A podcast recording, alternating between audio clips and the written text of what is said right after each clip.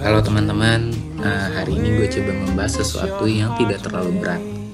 Bisa dibilang berat juga sih. Uh, hari ini kita ngambil topik tentang romantisme para bapak pembangun bangsa zaman dulu. Yaitu ada Hatta, Muhammad Hatta, Tan Malaka, dan Sultan Syahrir. Kenapa gue tidak memasukkan nama Soekarno? Karena akan panjang nantinya, takut memakan waktu berjam-jam, bahkan berhari-hari langsung kita mulai aja yang pertama itu dari Muhammad Hatta. Hatta itu terkenal pendiam. Pendiam dingin tidak tertarik dengan kisah-kisah cinta. Uh, makanya teman-temannya sempat panik. Di umur 40 tahun beliau belum mendapatkan pasangan.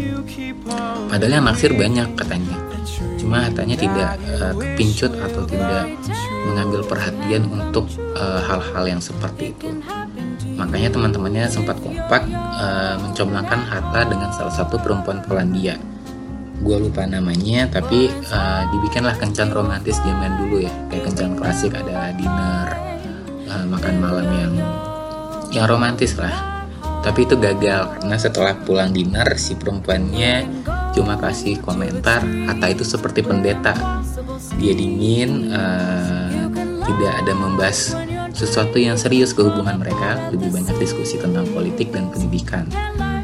Tapi hebatnya Hatta, dia dapat pujian dari perempuan Polandia itu, Hatta itu sangat menghargai sifat perempuan. Dia tetap memperlakukan saya dengan sopan. Uh, itulah yang dikenang oleh perempuan Polandia itu terkait Hatta. Tapi itu membuat teman-temannya makin panik. Yang paling panik itu adalah Soekarno. Jadi Soekarno akhirnya mencoba mencari tahu siapa ya perempuan yang paling cocok dengan sahabat karibnya itu. Uh, muncullah nama Rahmi, Ibu Rahmi. Soekarno mencari tahu tentang Ibu Rahmi, cuma Soekarno-nya juga juga dapat kendala karena ketika Soekarno mencari tahu tentang Rahmi, orang-orang menganggap Soekarno akan menikah lagi. Ya begitulah. Tapi akhirnya mendapatkan info, diperkenalkan dengan Hatta. Akhirnya Ibu Rahmi lah yang menjadi pendamping Muhammad Hatta.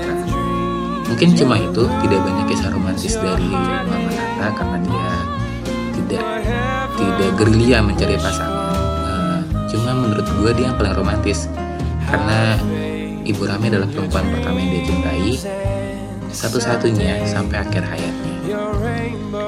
Lalu kalau Tan Malaka ya, Tan Malaka itu setahu gue dia pernah dekat dengan Syarifah Nahwawi namanya. Cuma terkendala waktu itu dengan beberapa pilihan seperti Tan Malaka diharuskan memilih antara menjadi datuk atau menjadi uh, menikah dengan pilihan orang tuanya. Akhirnya uh, Tan Malaka lebih memilih kalau tidak salah waktu itu menjadi datuk dan pergi belajar keluar kalau nggak salah sekolah di Belanda dan waktu itu dia juga di sana sempat dekat dengan Paramita kalau tidak salah. Dengan Paramita uh,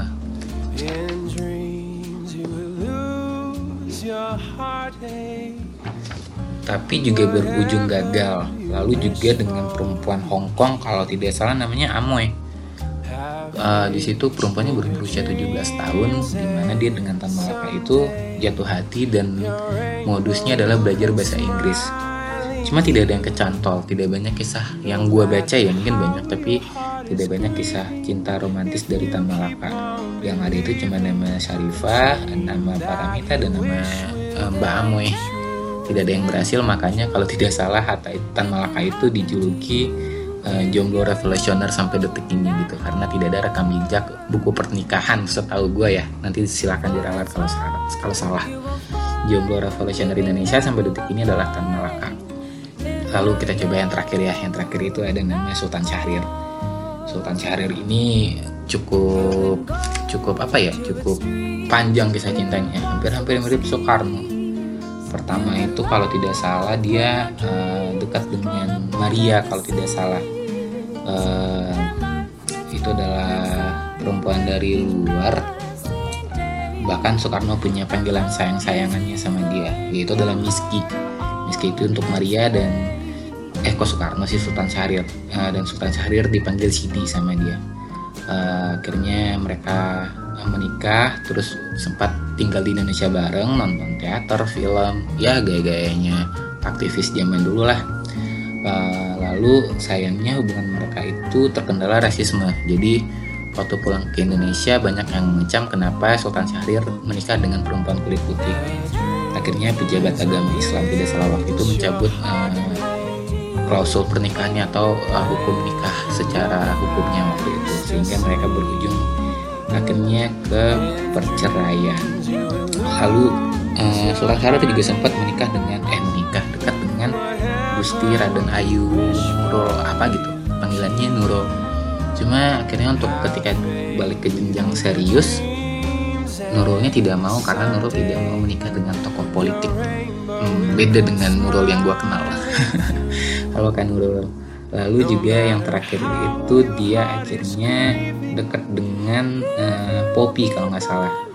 Jadi uh, dia kenal Poppy di New Delhi dan uh, sempat LDR juga si Syahrirnya uh, karena dia harus kuliah di si Poppynya di London kalau nggak salah. Pokoknya di Inggris lah uh, cuma itu mereka berjuang dua tahun LDR dan akhirnya setelah selesai kuliah ya selesai belajar uh, akhirnya barengan lagi dan ibu Popila yang namanya Sultan Syahrir uh, sampai akhir hayatnya. Kurang lebih sih seperti itu. Uh, ada Hatta yang paling setia yang tidak uh, gerasa gerusuk mencari cinta ada Tan Malaka yang kisah cintanya lumayan banyak tapi berujung menjadi jomblo revolusioner dan ada Sultan Syahrir yang uh, sempat uh, lebih banyak lika-likunya tapi menemukan pendamping sampai akhir hayat.